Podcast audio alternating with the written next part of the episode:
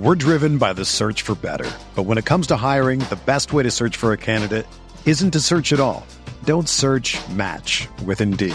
Indeed is your matching and hiring platform with over 350 million global monthly visitors, according to Indeed data, and a matching engine that helps you find quality candidates fast.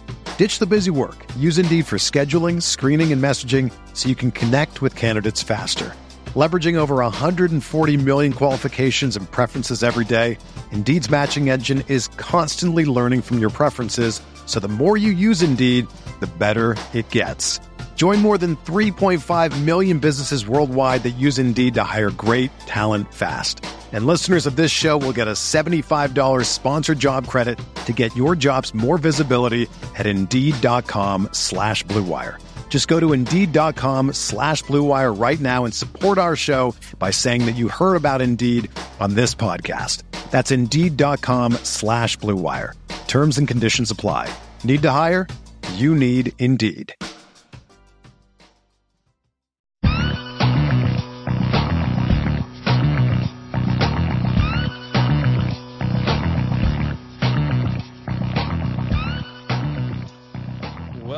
Fantasy Football Report for Week Seven. So much to discuss today. Uh, really excited to be joined by a guest this week, Sam Sherman from uh, Stat Chasing. Uh, if you haven't checked that out, definitely be sure to watch that uh, show and listen to that podcast. But uh, yeah, excited to have you joining us. How's it going? I'm good. Yeah, thanks, Blair, and thanks, Hasan, for having me. Um, yeah, I'm, I'm glad I could join this week. I mean, unfortunately, we had a lot of injuries uh, this week, but that'll make for for an interesting show to break this down. And yeah, it was uh interesting week of football with you know CMC debuting for the 49ers and um, a whole lot of injuries. So excited to break it down. Yeah, yeah no, no, thank, and thanks for joining us. By the way, for those of you who don't follow Sam, please do at Sherman underscore FFB. Um, he is uh, quickly becoming one of the premier sources for your your fantasy uh, info, especially with his with his uh, charts that he puts out there on on his feed. Um, you really want to want to gonna want to get that into your life uh, if you're a visual learner. Which um, if you're watching this podcast, I assume you are. If you're listening to it, you're gonna want something to actually look at. So I would strongly strongly encourage you to to to to subscribe and follow him on Twitter. And if it's um, and you know what, we're just gonna jump right into this. Um, Sam, Wan'Dale Robinson got six of eight targets for 50 yards in the Giants' Week Seven win over the Jaguars. Mm. Is it his time? Is this it? I think it is. I mean, I, I, was monitoring this situation closely. I think he had about 20 to 25 percent of uh, the routes run last week, and that jumped up all the way to around the 80 percent range this week. Uh, just looking at the data quickly, so I think that's really exciting. He's by far the most talented wide receiver on the Giants right now. If you know, I don't know if Kadarius Toney even exists anymore. Maybe he can he can challenge for that once he comes back. But yeah, I think it's it's definitely time for Wan'Dale, and I'm I'm starting him with confidence in in a lot of places. Yeah, that's actually genuinely pretty exciting to hear. You know, just just because it's his price was so so cheap in in best ball this offseason. I know you've been big on the resurrection drafts. Uh, what has his price like climbed up significantly there? Like, what what is your take on his on his status going forward? Yeah, that's a good question. So I think the the resurrection um, closed, I believe, a couple weeks ago. I think his price was pretty depressed in that because he was still had that injury um, when those drafts closed, so we didn't really get to get much of a look at him. But um, yeah, you know, it, for the price you got him at this summer in what the 16th, 15th round in best ball drafts, I think that looks like it's going to pay off. The Giants offense, obviously, the ton of the Giants offense is going to run through Barkley, but it does look a lot more efficient and explosive than I expected to start the year, and he looks like the the main guy uh, in the passing game there. So, um, yeah, definitely excited about him going forward. Um, an auxiliary guy, uh, Darius Slayton seems to be making waves. Like he had, uh, he got three of his six targets today for 58 yards and a score. Uh, I have I picked up and then dropped Slayton in a bunch of places. Like, what are your thoughts on him? Is he startable? Is he just sort of a flyer? Uh, what are you doing with Slayton here? Yeah, I think I think he's startable as sort of a flyer uh, flex type start. I think he's like from watching the game today, Wan'Dale is getting a lot more of the scheme, sort of short area targets, and I think you can expect like a decent PPR floor for him. Slayton is the bigger bodied guy that's getting used deeper down the field. I think we saw that a lot in his in his rookie year. That was quite impressive. Um, he had a lot of yards and sort of limited catches, deep A dot guy. So if you're in a pinch, I think he's a decent upside shot in that he can break the long play. But I, th- I think what's interesting with the Giants, I'm, I'm looking at the routes run now.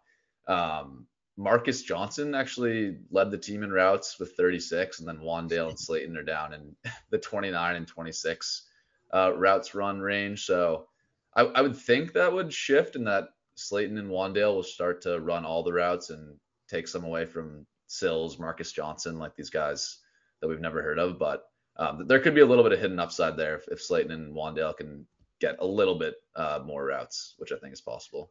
Yeah, Wan'Dale did take a kind of a big hit in this one and limp off the field in the first half. Okay. He ended up staying in the game, but um, that he actually wasn't used that much after after that hit, and that also probably had something to do with him not getting a ton of routes. But uh, hopefully, it's nothing serious there. Uh, yeah, just to just to round out this picture, Marcus Johnson may be running all the routes, but man is out there just exercising. Uh, he, he he had like three targets and he put up a goose egg there. Um, th- like this this guy, I mean, like like what's he doing running wind sprints, right? Like, uh, do they even use him as a deep threat? I don't know. Maybe just you know jogging. Um, I think Al, yeah, Allen Robinson sent him his uh, cardio routine. I think um, before the game. Honestly, honestly, they should. Uh, I'm actually just gonna start doing what they're doing, just because it seems to be a good way to stay in shape. You know, just just running, jogging up and down. um, uh, one guy who we are big fans of on, on the Jaguar side, just because uh, they did lose, but Christian Kirk had a kind of a big showing, 10 targets. He got seven of those for 96 yards. Sam, like, where are you ranking Christian Kirk? uh, rest of the season? Like, do you have him as like you know wide receiver? Like, do you put him as like a top 12 wide receiver, or where, or where do you have him really, given this yeah. target volume and upside? Yeah, um, I think top. You know, he started off the season in the first four weeks, I believe, in a role that looked like it was wide receiver one, top 12 usage. Now that kind of fell off a cliff the past couple weeks with some low target games when the the Jaguars offense just collapsed for whatever reason. I think now he's more for me probably in the mid-range wide receiver two uh, range. Like I look at a lot at weighted targets per route run, and before this week he's in the 50% range for weighted targets per route run. So that's that's solid, but not not elite, not true wide receiver one uh, uh, usage. Um, and just to explain that metric more, I'm sure uh, your listeners are, are familiar, but it's essentially targets per route run, but adjusted for for a dot uh, there. So yeah, I, I would say mid-range wide receiver too. I think if the Jags offense um, picks things up a little bit, he still has a lot of upside, but um, not not completely dominating targets in that offense. I think, uh, well, yeah, um, I think that's probably right about Kirk. I mean, part of the problem is you kind of have a question about what kind of offense you're going to get out of Jacksonville, even on a week when when Lawrence attempts 40 what 43 passes? 43 yeah. 10 yards is still no not, through for through for no touchdowns though. Right. There's still not a lot of fantasy scoring for these uh, wide receivers. I mean um, yeah. one thing that i was happy to see though is etn getting basically all of the running back work i mean i think james robinson had one target and one target and no carries and that was it so yeah um, and, i've been waiting routes on, yeah sorry go ahead. go ahead and I was gonna say, and just the the like underlying routes really back that up. It was 24 routes for ETN to just four for James Robinson. So I think we saw like a pretty close 50-50 split in the passing game usage um, for most of the season, and now that seems to be going all to ETN, which is really bullish for him rest of the season. Uh, yeah. It, it it sounds it sounds a little crazy to say that, but there's still upside here with ETN, right? Like 14 carries, 114 yards in a score Lawrence still vultured another goal line score, which is really frustrating because he's not throwing any, but he's taking them away from ETN.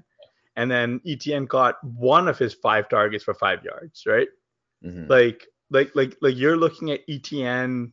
Uh, I, I don't know about about you, Sam or Blair, but like I've probably got ETN as like a top eight running back rest of the season.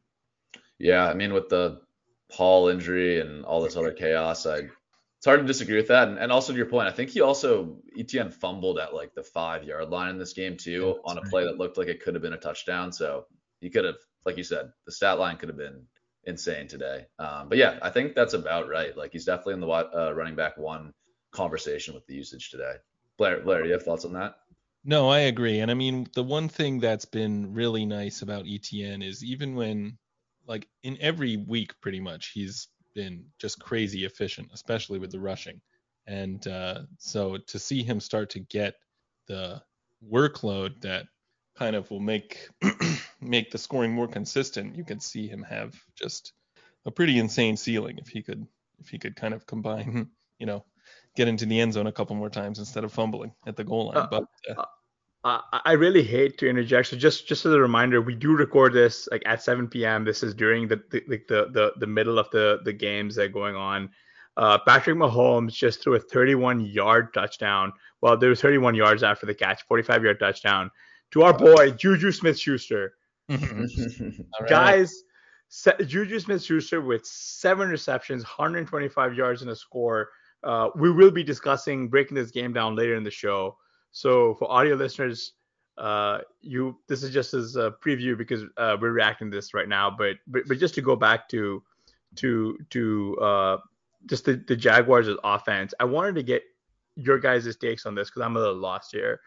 Evan Engram, Marvin Jones, and Zay Jones uh, have appeared as some kind of clear tier below Christian Kirk, right? How do you rank these three going forward rest of the season? just just just raw uh from a from a raw production because I think I've got Zay Jones ahead of Evan Engram and Marvin Jones, but I've got Evan Engram ranked over Marvin Jones.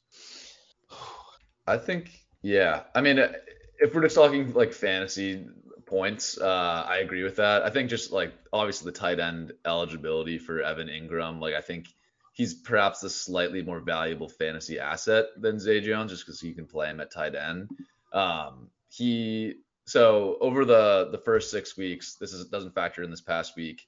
Um, his pass route percentage, so percent of team dropbacks where he's running a passing route, is at around 80%, which is a top seven uh, rate in the entire NFL at the tight end position around guys like Kittle, Andrews, Kelsey, Higbee, etc. So his passing game role is really strong, and I think that there could be some blow up games coming for Engram. Um, but yeah, I agree with you. If like I'm projecting the points out, I would put Jones ahead of Engram, but just the fantasy asset value is maybe slightly higher for Engram. Yeah, I think that's right. I mean, you can't afford to to kind of uh, sneeze at seven targets at the tight end position. But I mean, in terms of the receivers on this team, like I don't, I honestly don't want them kind of near my fantasy teams, uh, except for Kirk. But I don't.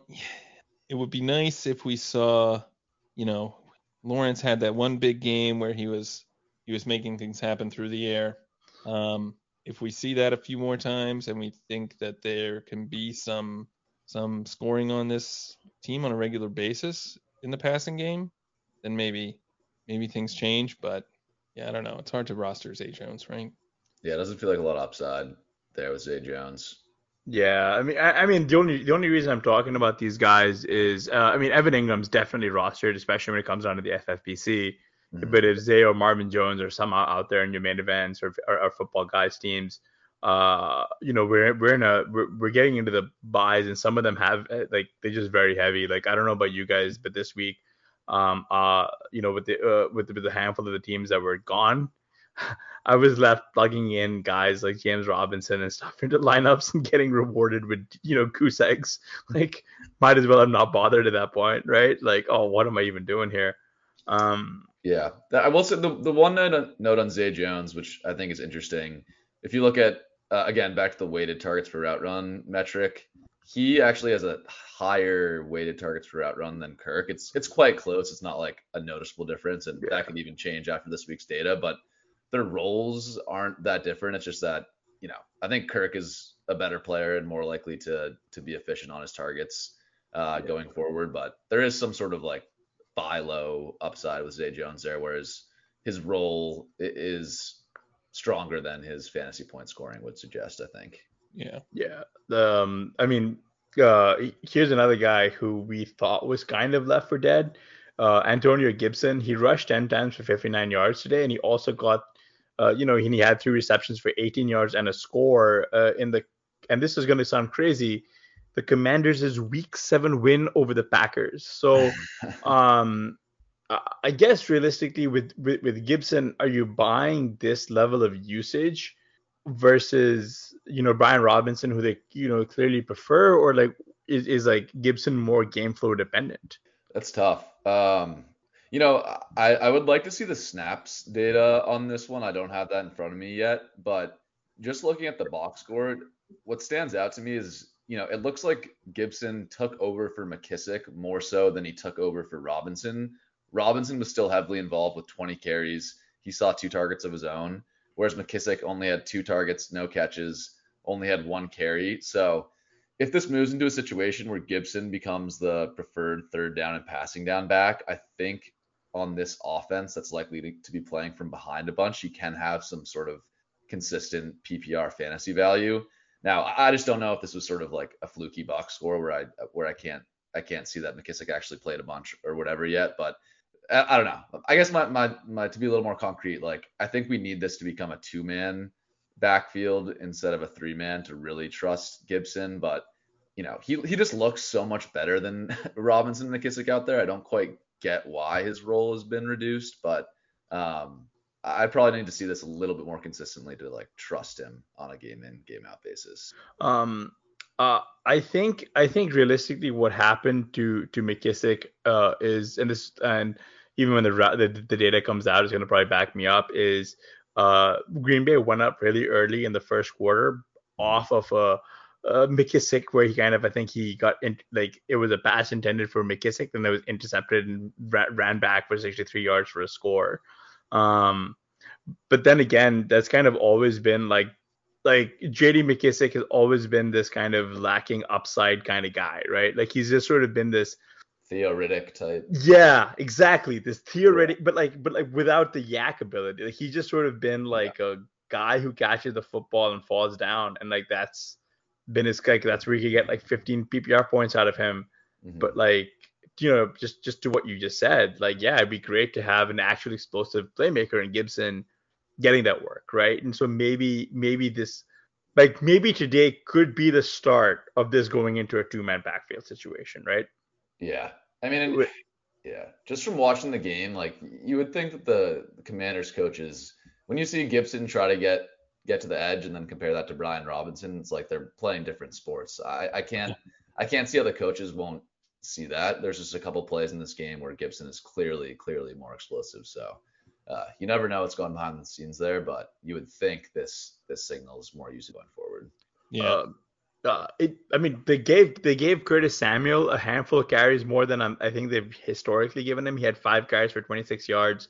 Also saw eight targets. He caught five of them for 53 yards. Um, I mean, I mean, like Curtis Samuel, like clearly has like like I guess the, the question really for you, Sam, is is Samuel like a a you know can you flex him with confidence? I think so. I I I think the stat this season and I guess has changed this week. Oh no, Samuel and McLaurin both have the same amount of targets. I think Samuel has out targeted McLaurin in every game this year or something yep. close to that. You know, he's getting a lot of the schemes, short area, screens, you know, looks out of the backfield, that type of stuff. So they're not the most valuable targets, but I think they're very consistent and I think he really has a steady PPR floor where unless you have you're just completely stocked at at wide receiver and hit on all your early round picks. I think if you you know picked up Samuel early on waivers or, or draft him late on your teams, I think he's someone that you can start with with confidence every week. Just the target uh, the target floor is is really strong uh, for him. We're driven by the search for better, but when it comes to hiring, the best way to search for a candidate isn't to search at all. Don't search, match with Indeed. Indeed is your matching and hiring platform with over 350 million global monthly visitors, according to Indeed data, and a matching engine that helps you find quality candidates fast. Ditch the busy work. Use Indeed for scheduling, screening, and messaging so you can connect with candidates faster. Leveraging over 140 million qualifications and preferences every day, Indeed's matching engine is constantly learning from your preferences, so the more you use Indeed, the better it gets. Join more than 3.5 million businesses worldwide that use Indeed to hire great talent fast. And listeners of this show will get a $75 sponsored job credit to get your jobs more visibility at Indeed.com slash BlueWire. Just go to Indeed.com slash BlueWire right now and support our show by saying that you heard about Indeed on this podcast. That's Indeed.com slash BlueWire. Terms and conditions apply. Need to hire? You need Indeed. Hey, it's Kaley Cuoco for Priceline. Ready to go to your happy place for a happy price? Well, why didn't you say so? Just download the Priceline app right now and save up to 60% on hotels. So, whether it's Cousin Kevin's Kazoo concert in Kansas City, go Kevin, or Becky's Bachelorette Bash in Bermuda, you never have to miss a trip ever again. So, download the Priceline app today. Your savings are waiting. Go to your happy place for a happy price. Go to your happy price, Priceline. On the Packers' side of the ball, wanted to talk about Romeo Doubs. Um, four targets and goose eggs across the board. Is this just sort of like growing pains here, in, in, in your opinion, or um, you know, does he need to do more really to earn uh, Aaron Rodgers' trust? Although to be fair, like not like the other wide receivers are much better here. Yeah, you got Sammy Watkins out there. Uh, Randall Cobb. I guess Randall Cobb's injured. Man, I don't know. It's it's tough with Doubs because his I think his target earning stuff has been okay. You know, looking up into this week again, um, looking at weighted targets for route run of around 50%. That's in sort of a a middling range, but pretty pretty solid um, for a rookie. Something you'd expect that you know he could grow on throughout the course of the year once he gets up to speed in the NFL. But man, the results just haven't haven't been there for him, and I wonder if you know, like once Christian Watson comes back, once Cobb gets back, they're gonna go to more of a rotation versus versus playing Doubs in a full time role. That that's a bit of speculation, but um, he's been out there a lot and hasn't really performed super well, and um, I wonder if that will sort of hurt him in the long run. Uh, Yeah. Uh, go ahead. No, I was just gonna say Blair, like, um, because like this is a team that's genuinely prided itself on punting wide receiver for the last few years. Like they, and then and then they, they the early second round pick that they spent on Christian Watson really hasn't come to fruition, right? They spent the last like bunch of drafts passing on elite pass catchers in order to pick up defensive players, right? And they've put they've put in so many resources into their defense and, and and like realistically what does it earn them is a first round exit every every year right in the playoffs. Mm. and frankly in humiliating in humiliating fashion right? Um i mean today they used aaron jones as their primary like like receiver. 10 targets he got nine of those for 53 for 53 yards and two scores. Like i i mean i don't know if you guys watched the second score but like he's really bailed out Rodgers on what was frankly an underthrown pass. Like had the DB turned around, that was an int. Um, I, I mean, Rodgers has been playing like a man who's been like you know consuming ayahuasca this entire offseason anyway. so uh, so so that's not uh, ideal. But the fact that you're relying on a running back as your primary, like for the first time this season, they've relied on him as their primary pass catcher. I think that spells. I mean, should like this the, like, the fact that there aren't you know alarm bells going off in Green Bay right now is is is like ridiculous to me. Um, uh, Sam, like, what are your thoughts on on this? Like, you know, Aaron Jones's role going forward. Yeah. Uh, Do, do, do you really think that you know he is set up for some kind of CMC light, you know, 20 from 2019 kind of usage going forward? You know, I I kind of was buying that narrative going into the year that his receiving usage was going to spike without Davante Adams. There was people had brought up the splits in the past couple years whenever Davante had missed time that Jones' receiving usage goes way up. But to start the year up until today, that has really not been true. He hadn't seen more than five targets in any game so far this season, averaging less than four targets uh, per game, which is actually less uh, targets than he had been receiving each of the past three years. So, you know, it's definitely a good sign today for him that that target um, usage spiked up to 10, but I'm kind of seeing it more as noise uh, than a true trend for now, given it's just one out of seven games, and he really hasn't um, been a huge factor in the receiving game up into today. So yeah, definitely something I'm monitoring, but I'm I'm more likely to to see that as noise than than a true trend. I think also the fact they they lost the game today, it's not going to be like, oh, this really worked. Like, you know, they they lost the game, so sometimes I think that that stuff matters for for coaches when they're game planning going forward. Yeah, the other thing about this game is that it was the first.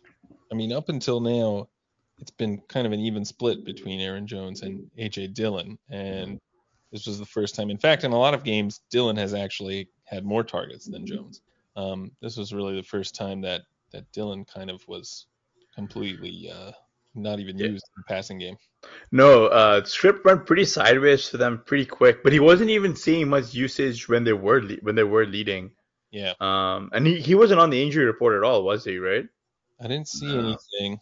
Yeah, and just just to your point, not, I I saw the Green Bay snaps stuff just came out. 40 snaps today for Aaron Jones to 16 for AJ Dillon. Mm. That's a huge huge difference from yeah. what we have seen so far this year, and 25 routes for Jones to just eight eight for Dillon. Yeah, that's I mean, that's like a that's a that's a wide golf. Um, I guess it's something to monitor on the Dillon front, right?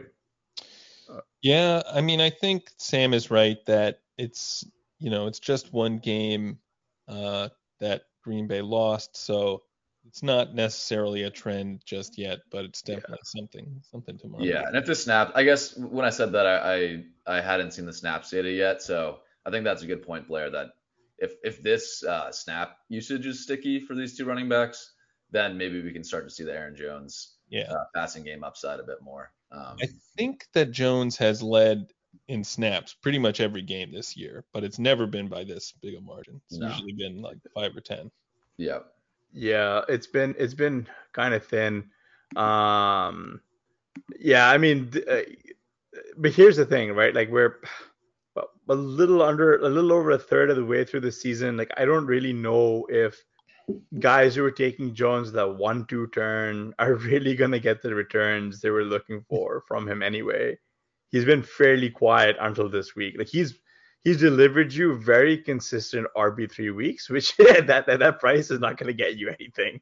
Yeah, and it also like I think the thing with Jones that made him such an exciting fantasy asset in years past is that the Green Bay offense was humming a lot of those years, and he could just luck into that like five touchdown game or that three receiving touchdown game that you know we, would seen a couple of those huge games from him in the past, and man, with this Green Bay offense right now, it's it's kind of hard to to see him getting those huge you know multi touchdown games going forward, but. We'll see, I guess. Maybe I don't know. Maybe Rodgers can uh, take uh, some DMT or something and, and turn this around. Um. Yeah, that's that's that's what he needs to do. Um, Seeing as we're talking, Ken Walker, 74 yard touchdown run. Oh wow. Um, yeah, we can just, and that should be just a bit of a tease for what's coming for what's coming later. Because I, I do have uh some questions for for Sam down down at the end. Um, we're going to talk about his counterpart later, his trade counterpart. But you know, DJ Moore today got seven of his ten targets for 69 yards and a yards and a score in Carolina's Week Seven win over Tampa Bay. Um, Sam, like this is it, right? It is now or never for DJM. Yeah, I think uh, this this was definitely promising to see that he um, you know dominated targets uh, in this game with CMC out you know, my guess as to what kind of is going on here from a football standpoint is that a lot of sort of schemed short area stuff that was going to McCaffrey out of the backfield probably shifted over to more, Um, you know, with Hubbard and D'Onta Foreman not providing much in that area. So I think you can keep a light on for more. I think like the panic on him was a little bit overblown and that his role was was still pretty solid. It's honestly like a little bit of a you know, Kyle Pitts, Drake London situation, like really good role and just an awful offense. And um, if that role gets a little bit better and the Panthers offense can get a little bit uh, a little bit less awful, maybe with with Darnold potentially coming back and giving a little bit of of life into that offense, I think I think DJ Moore can you know do better to close out the year. Um, and again, I guess to the to the Darnold point, I was originally sort of skeptical about any kind of narrative of Sam Darnold saving uh, anyone's fantasy season, but DJ Moore did have a pretty good stretch with him to start the year last year. Um, so you know, I think we all think Darnold sucks, but he probably sucks less than this version of Baker and, and PJ Walker. So um, yeah, we'll see. Only uh, 22 pass attempts in this game, but the guy who was tied for second in targets, Terrace Marshall, had 31 yards. Um, probably it's nothing, but do you think that he might become relevant all of a sudden with the with the, all these targets opening up?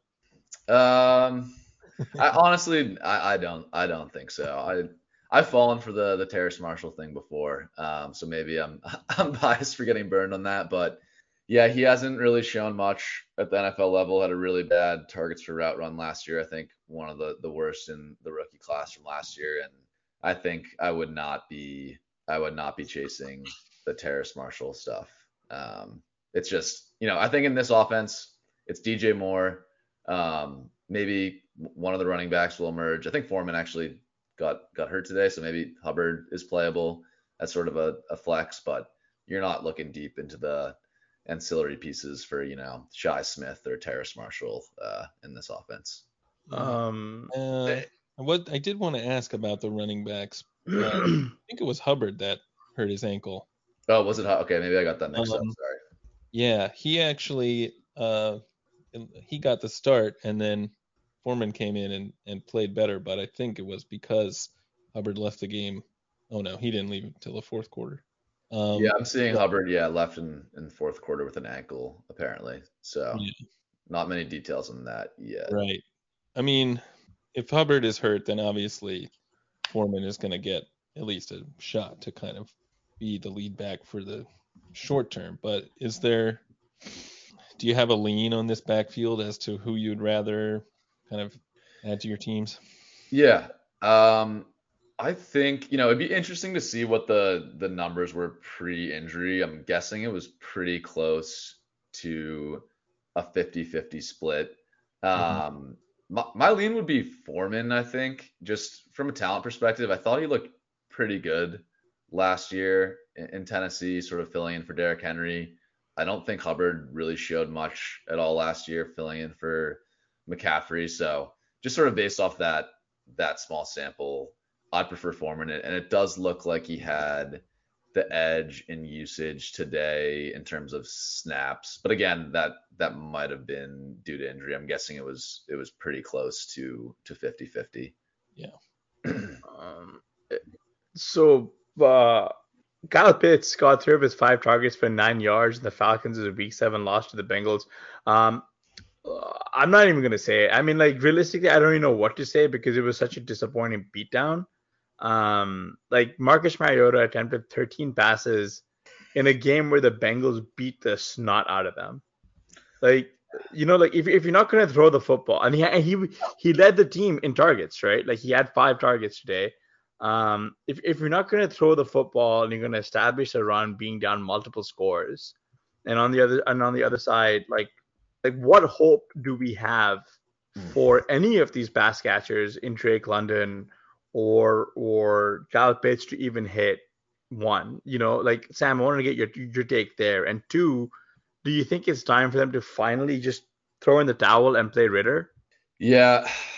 So as to I'll, I'll talk about the Ritter thing second. Just just assuming that Mariota stays in offense first. I think this is a huge red flag for any hope you have for the Falcons pass catchers. Unfortunately, I for some reason I have a lot of Falcons on my fantasy team this year. I, I don't know. I don't know how that happened. We're still looking for the guy. We're still looking for the guy who did that. Um, but man, so I had some hope that in a game where the Falcons were going to get pushed, they would open up the offense a little bit. There was some reason to believe that the stretch of really low pass attempt games was just due to game script. The Falcons had done a good job of sort of staying close in games and getting a lead, but man, it's just brutal that even when they're down the entire game, they're not opening up the offense at all. You know, and then five of their six next games are against the Panthers twice, the Bears, the Commanders, and the Steelers. So like not enough. Yeah, that's just not looking good. I mean, maybe them being pushed doesn't even matter, but they're not going to really get pushed in those games too much, I don't think, anyways. And then and then to the Ritter point, the thing is that division is so bad, right? The Bucs lost to the Panthers today. The Saints got killed by the Cardinals. Like the Falcons are still very much in the division race, and I think that's going to push Arthur Smith to keep Mariota as the starter as long as they're in contention. I would guess. I mean, we don't know anything about Ritter, right? But I would guess that Mariota still gives the team a better chance of winning football games, even though the style of play for that offense is is really bad. So yeah, I have a I have a hard time seeing them them make the move to Ritter because I think Mariota is, is kind of executing how Arthur Smith wants the offense to be run. But yeah, to your point again, like if, if we're gonna have any hope for the pass catchers, I think we need a, a new quarterback in there because we've seen how Arthur Smith wants to run the offense with with Mariota, and it's just the it's one of the most unfriendly, you know, passing games I've seen for for pass catchers uh, over the hmm. last several years. Might as well just move to the wing T, man. like, like, like, like, what's even weirder is that like we're not seeing I don't know more RPO stuff from Mariota, right? Like he's putting up a decent floor, but just I don't know, nothing there. Um, yeah. Uh, just just wanted to make a brief note. Like Tyler Boyd got eight of his nine targets for 155 yards and a score. So I think that's his career high in yardage there. Um, but I think every Bengals player dumpstered the the the Falcons today. So you know, how are you? Can you like reliably start Boyd, or is this just spit more noise here, and he's just a guy who you're just gonna miss on? Yeah, oof, that's tough one. I don't know. I I, th- I think that like I I thought that some of the Boyd stuff today was maybe due to Tee Higgins still being a little bit limited with the ankle. I did see um, Mike Thomas like playing a little bit more than I'd expect for Higgins on a normal week. So that might be that may might be explained like part of why Boyd has seen um, some better performances the past couple weeks. But yeah, I don't know. I think he's still in the wide receiver three range, and like he's definitely somebody uh, during bye weeks that you probably have to start. Um, and I think the thing that you can be excited about is like he definitely has up, upside. This is a good offense. We know there will be games where they can air it out and score a ton of points. So he's definitely like a higher upside, maybe flex um, fill in, but I'm not sure we're at the point where you know he's a plug and play wide receiver too, or or anything along those lines. Yeah, I think that's probably right. I mean, with with the byes, like you said, you almost you almost have to start him, especially when he can give you a game like this, even when when Higgins is healthy and stuff. I mean, the the Bengals use a lot of three wide receiver sets, so he's on the field a lot for for kind of a third wide receiver option. So um, they're definitely worse worse players to have in your starting lineup, but uh, he's always hard to trust. I think. Yeah, I did. I did want to make a quick note on. Uh, we can go back to, to the Bengals if you have more questions. Just before we move on to the Falcons, I did just quickly want to throw out that it looks like Allgeier took over that backfield today in a pretty meaningful hmm. way. Um, 29 snaps to Caleb Huntley's 11, and I think it had been much closer to a 50-50 split with with those guys in past weeks. So that's something to note there. I think you can have a little bit more confidence in starting Allgeier. Um, you know, once Damien Williams and, and CPAT come back, that will muddy things up again. But at least until those guys are are back, Allgeier looks like a pretty solid flex RB2 um, starter. Yeah. Uh, that's actually a really good note, especially when you're trying to catch these guys in their pockets of like peak usage, right? And Allgeier is one of those guys sitting sitting right in that pocket. Um, uh, gonna skip a little bit down on our on our sheet. We're gonna uh, there's a, been a lot of movement in these uh, PM games that we got to get to. Um, initially, I wanted to talk about Breece Hall. He was going off before he was diagnosed with a knee injury and did not return to the Jets' Week Seven game against the Broncos there. Um, the Jets uh, beat the Broncos. Uh, surprise, surprise. Um, and, and and Michael Carter saw a lot of work there. Uh, you know, assuming Breece is sidelined for a few weeks, like where are you ranking Michael Carter? Like, is he like in that same, you know, RB? Like, is he like in that top 15 RB uh, RB range for you, or, or, what are you doing there? Yeah, I think he's definitely in the, in the top 15 running backs, um, especially during the bye weeks. I think I, I think the talent on Michael Carter is, is pretty good. We saw it early this year. Um, he had some big games, some big target um, and, and high catch games. Last year, I thought he looked pretty good as a rookie. They just kind of used him in this frustrating timeshare with Tevin Coleman and Ty Johnson. So um, I, I, would guess with how they've like used Carter and Breece so far this year, it's been a pretty clear cut, just two man backfield. They introduced Ty Johnson, I think, in like week two, and then quickly like threw him back to the sideline. So I think that's a bit of a signal that they they really view it's Carter and Breece Hall, and then like a big tier break to their next uh, next group of running backs. So I'd expect I'd expect strong usage for Carter um, as long as Breece is out. I think you know low end RB one status sounds sounds about right to me. Yeah, that's a good point. Even when when um, even with Hall in the game, and even the last few games with him kind of really taking over the backfield, still Carter had some value where he was getting a lot of goal line carries. He was getting some a few targets. So um, you know, there's still you know like you could even see these guys both be like a top 24 running back in in uh, some scenarios without too much trouble. So I think if if Hall does have to miss a lot of time, then Carter is like a must start player. Yeah. Yeah, uh, Jets are clearly interested in making sure that they can just hide the Zach Wilson, which is quite a game they're playing right now. Um, yeah, the last note I wanted to have on on Hall, just to give an idea of sort of like the workload he's opening up.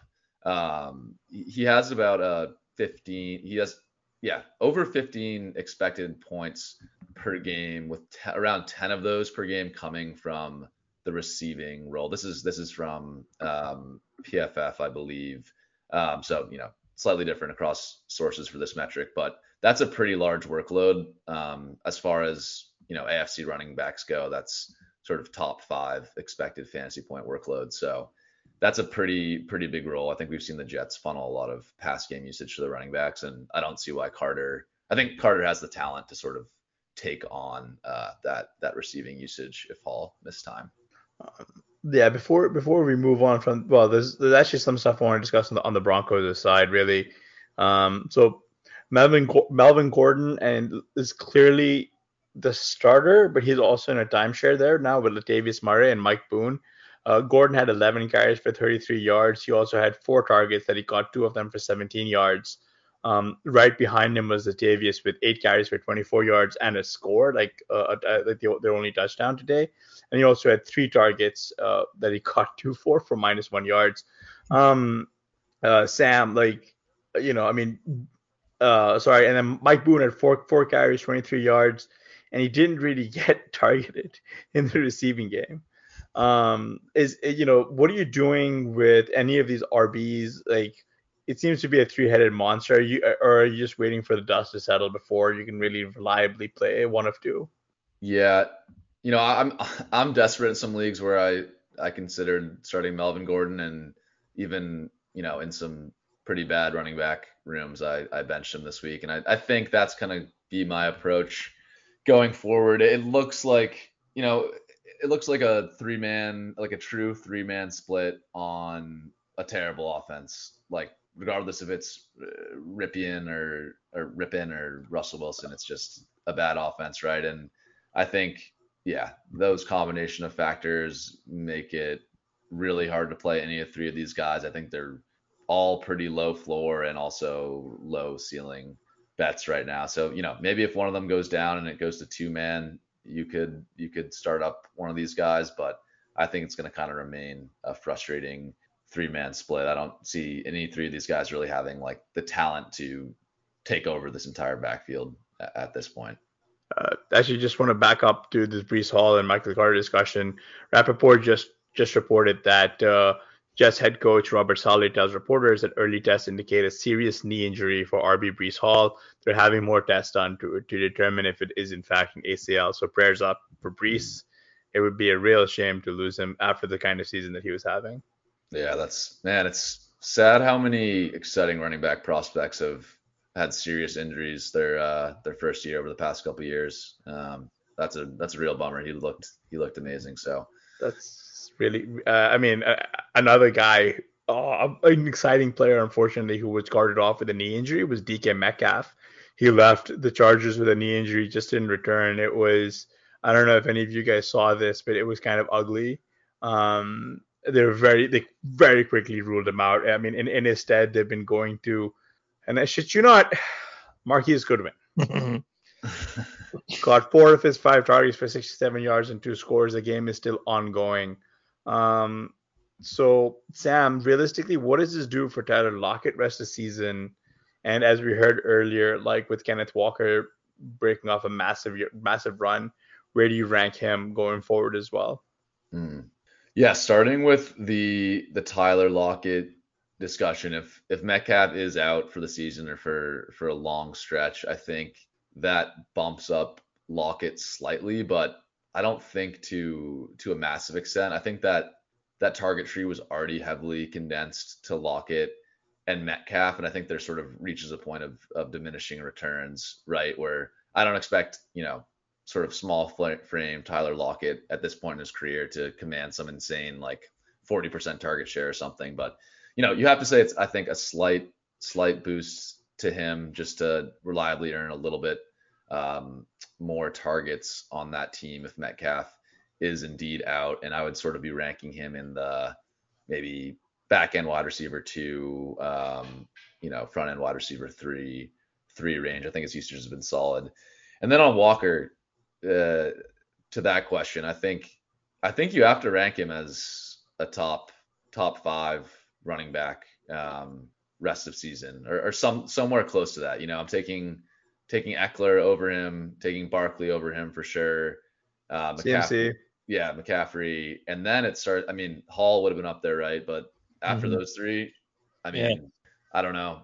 Yeah, it's kind of throw your hands up. I think you can make arguments for a lot of different guys in that range, but his usage has been really strong. He looks incredibly talented. Can can break off um, you know long runs and even his like his passing game usage, which was a, a big red flag, has been a little better than expected. Looks like today actually he was held without a target, um, but he has had some receiving usage up until this week. So yeah, I think he's right up there. Um, yeah. Yeah, I was going to ask about that because he didn't get a target today, but if Metcalf is uh, having to miss some time, I mean, you could see Walker start to get a little bit more involved in that. Um, basically, since Penny went down and since Walker kind of took over as the leading rusher, they haven't been using him quite as much. They've kind of been going to DeeJay Dallas in that receiving role. So mm-hmm. um, I guess that's kind of the only the only red flag I would still have on Walker is that he's maybe not getting getting that receiving usage that you want to see, but maybe maybe there are opportunities for for that part of his game to to grow still. Yeah, I mean we, we won't know yet. He does have that long run ability, kind of like Nick Chubb, mm-hmm. right? Where like Chubb doesn't get a lot of targets, and even Derrick. Well, Derrick Henry is still getting fed in the passing game now. It's crazy, but like, but like you know these guys like like uh, you know explosive running backs, man, like uh, Rotoviz Staple. Um, just wanted to talk. You, you mentioned Ekeler, so he actually went off today as well. Nine carries, 31 yards, and a score. 12 targets, 12 catches, 96 yards, and a score. Um, Chargers are off next week. Uh, Mike Williams actually he went down for the Bolts today. He his right ankle and his, his like right leg got rolled up. Um, the bye couldn't come at a better time for them, but you know exiting the bye, how do you do you see Ekeler's role you know staying consistent? Uh, do, uh, do you worry Keenan Allen's return, uh, you know, in full fledged, like reduces receiving usage? How are you playing the Bolts here? And uh, if Mike Williams does miss a lot of time, do you think Gerald Gerald Everett becomes a wide receiver too? Yeah, yeah, that's a good um, good question. I think starting with Ekeler, uh, I was watching the Keenan return closely today to see if that would impact his receiving usage. Looks like today it it obviously did not. Now I assume Keenan did not run a full slate of routes Um, so we'll we'll be looking at the data for that. But man, yeah, I don't know. I don't. I think it probably has some impact on Ekeler's usage, but not a massive one. We've seen Ekeler do this receiving game stuff for years while Keenan Allen's been on the field with him. I don't expect like some massive downgrade in Ekeler's receiving role, even when Keenan gets back to full strength. And yeah, I, I just want to point out with this this Ekeler receiving usage is insane. Around you know he's getting up close to 15 expected fantasy points just from the receiving game alone, which is um, um pretty pretty ridiculous. And I assume that'll even rise after today. Now on the um, the rest of the pass catchers, I would think um, if Williams goes down, you can start both uh, Everett and Carter with a little bit more confidence. Uh, I think Everett jumps into sort of the low end tight end one discussion there, and Carter sort of like a, a viable flex play. I think Palmer is also dealing with an injury now, so there yeah. could be a scenario where the targets really, if Williams is out, Keenan's you know 50%. I think you could see a lot of the targets go to Ekeler and a little bit more than you'd expect to to Everett and Carter. Um, so definitely a situation to monitor um, going forward with those guys. Yeah, I, I, think part of the so this is the the hot take that I teased earlier is that I think a lot of this Ekeler usage, especially these targets, are coming not just as a result of the game plan, but also because I think Herbert is still dealing with that rib injury. Hmm. Right? Like remember like when he suffered that massive rib hit rib hit, like using Ekeler is a true safety blanket and just letting him roll up YAC has sort of worked well for the Chargers. I'm I'm very curious to see if uh, Herbert's yards per attempt or if his changes post post uh, post week eight, you know, um, because that would be very telling. Because I, I mean, like we we were hearing at the time, remember when he got hurt? Oh, he should be out until uh, the bye. Um, and so and so I'm going to be very interested to see if that does change or if we're going to see a lot more short stuff because um, uh, Herbert has looked, you know, for lack of a better word, kind of bad on his on on, a, for a lot of, of how he's played this year. Uh, want to get your guys' thoughts there, or am I just on an island? Yeah, yeah, no, I, I think it's interesting in that, and and uh, for the Ekeler stuff up until this point, it hasn't been very efficient receiving usage. Today he had 12 for for 96, yeah. which is pretty good for a running back, but up until today he had you know 16 targets for only 47 yards last week. Week two, yeah.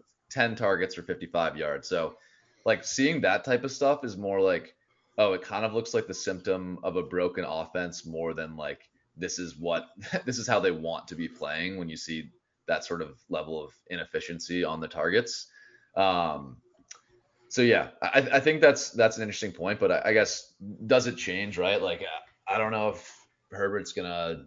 I don't know if it's O line. I don't know if it's his ribs, but it might be sort of a structural issue with the offense that that persists. Um, so yeah, I think it's an interesting interesting thing to bring up. I didn't think about the rib injury in relation to Ekeler, but um, something definitely to monitor.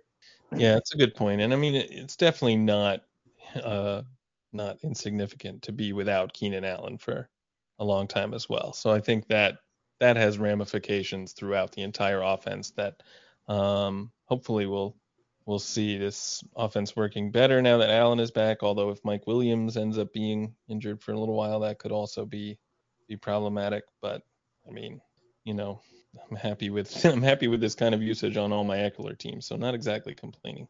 Mm-hmm, mm-hmm. Um, saving the best for last here, we want to talk CMC. He had eight carries for 38 yards. He also got two of his uh, two targets for 24 yards. I mean, it's wheels up, right, for CMC? so hard to read to read into this game and this usage because I mean, like yeah. if this is what you were gonna expect every week, this would be disastrous. yeah, yeah. this is real. Um, no, but but realistically, the guy I did want to get your your your take on Sam here is Brandon Aiyuk. Uh, 11 targets, seven catches, 82 yards, no scores. Um, overtaking Deebo Samuel, he saw seven targets, five catches, 42 yards. Kittle did most of the damage, six uh, caught six of his nine targets, nice for 98 yards and a score. But you know, is this Aiyuk usage for real? For real? Like, how are you? Like, can you just plug him in and just plug and chug as a wide receiver too going forward.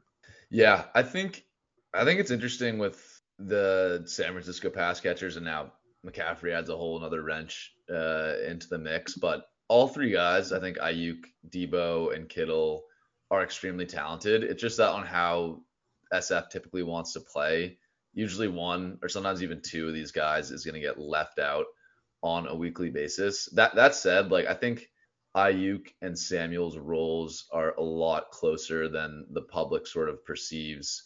Um, looking at weighted targets for route run, Brandon Aiyuk is about at about 50%. Samuel is a little bit higher than that, uh, around 55%. Um, but you know, those those are quite close. So I think with both of these guys, I'm starting them every week because I think they're really talented and the upside is there. But just with how SF wants to play, there's there's gonna be there's gonna be floor games. But um, yeah, I think that Aiyuk stuff looks looks pretty pretty promising to me, and I'm I'm probably starting him, you know, unless I'm absolutely loaded at, at wide receiver um, on my teams. Um, on the other side, I wanted to get your thoughts here on Juju Smith-Schuster, second week in a row here where he's done, you know, really been fairly efficient on his volume. He caught seven of his eight targets today for 124 yards and a score. Um, you know, there we were, you know, we we saw flashes of him looking like Juju Dustbuster for a while, right? and so, Blair, what are your thoughts? Sam, what are your thoughts here with Juju? Uh, yeah, obviously I'm excited to see this from Juju. Uh, it's nice to kind of see him having what appears to be the start of a, a bounce back season um, that we were all kind of hoping for. So, yeah, I'm pretty optimistic. I thought, uh, you know, I really liked what I saw from Mecole Hardman today too, as well, and even Valdes Scantling had a pretty good game. So, you know, Mahomes is not going to throw for 423 yards every day, but um, but yeah, I think you've got to be pretty optimistic about that seeing yeah. they can still have these kind of games even without Tyreek Hill. Yeah, I agree. I think it was exciting to see uh, the ceiling for Juju. I think there was like legitimate question after the first four or five weeks if that that ceiling still existed for him. And yeah, you know, not not sound like a broken record, but I think similar to Aiyuk and almost every wide receiver in the league, there's going to be a ton of ups and downs with him. But it's good to see that the ceiling is there and you know, yeah, I, I, kind of agree. Like just film grinder take. Like when you watch him on the field, he looks kind of slow and not not that good. Like even his long plays, I'm like somebody's catching this guy in the open field. Like a D tackle's gonna uh, chase this guy down. But yeah, I don't know. Uh, uh, he's obviously shown he's good at football before, and I think this is definitely definitely exciting for him. Uh, this MVS stuff is kind of noise. Uh, three catches on four targets for 111 yards. Um, that's kind of noisy. Uh, you know, Isaiah Pacheco was announced as a starter, but he didn't do all that much. Him and Edwards-Helaire had a kind of a 50-50 split going, and McKinnon actually worked in a lot more. Uh, what are your thoughts on his backfield and like how are you playing it? I started yeah. Pacheco and I got rug pulled, but buddy, I got really rug pulled everywhere. yeah, that uh, that Rapoport uh, report this morning tricked me in a couple spots uh, for sure. Um, but yeah, I don't, I don't know. I guess it's like similar to the, to the Denver discussion, except obviously this is the Chiefs offense and not um, a Brett Rypien led Broncos team. But it seems to be a pretty clear three man split between Pacheco, CEH, and McKinnon. And I think we, like, I don't think any three of these guys like are good enough that they're gonna like take the reins and dominate the backfield unless there's an injury to one of the other two. So yeah, I don't know. I think you can, if you're desperate, you can start CEH at RB two, um, but it doesn't it doesn't feel good. Um, and I think like just with it's such a unique offense, right? And that so much of the offense goes through a tight end and Travis Kelce that I think it sometimes like breaks our brains. Like we keep being like, oh, it's the Chiefs. Like let's find the running back points. Let's find the wide receiver points. And the answer is just Travis Kelce, like in the back, just stealing stealing all the points in this offense. So I got to remind myself sometimes that um, chasing this Chief stuff can be a little bit like uh, you know chasing your own tail. But um, you should definitely still be holding Ronald Jones though, right? yeah, you got to stash. They're just saving him for the uh, the the stretch run. Uh, right. Week 17, he's he's gonna go That's, off that, that was always the thesis behind drafting him in the eighth round. you just need the hammer. Um, Sam, before but before we get you out of here, what are you looking forward to in this Finns in this Finn Steelers game that's going to be on shortly? And I'm gonna just pretend like the Patriots Bears isn't happening tomorrow because that sounds like sadness. I am so excited for some, you know, Najee Harris four yard runs where he breaks three tackles. It's gonna be, gonna be incredibly exciting. Now I uh I think the um the Miami stuff is fun. Tua's been out for a couple yeah. weeks they've had this ridiculous stretch where like their starting quarterback gets injured on the first play for like three weeks in a row, or you know, not not quite that, but something close to it.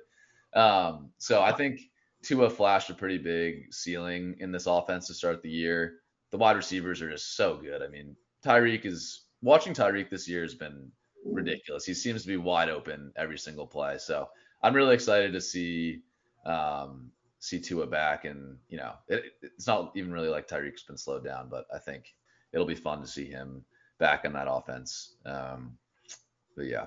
Uh, I, I guess I'm just hoping that the that the Steelers can push the Fins because I like to see both offenses going. Like I'm hoping to see a big Pickens game tonight.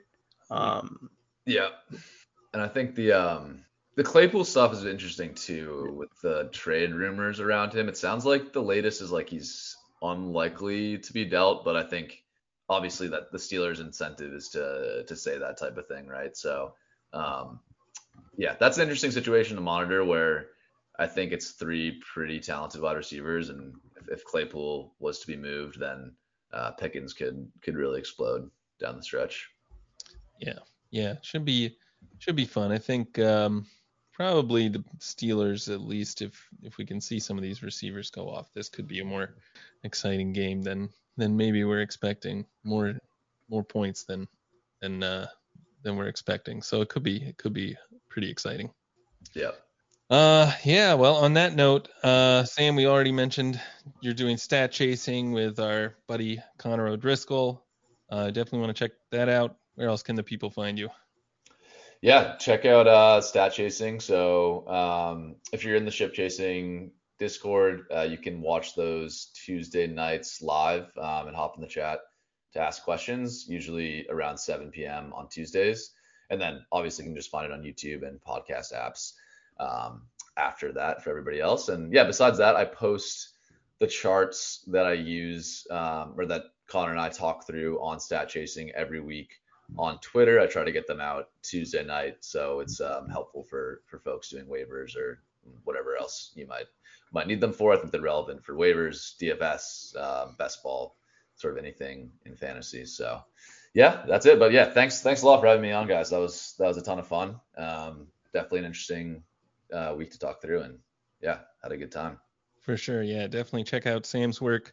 Um, if you're not already subscribed to the RotoViz channel, make sure you do that. Give us a rating and review on your favorite podcast app, and we will talk at you later.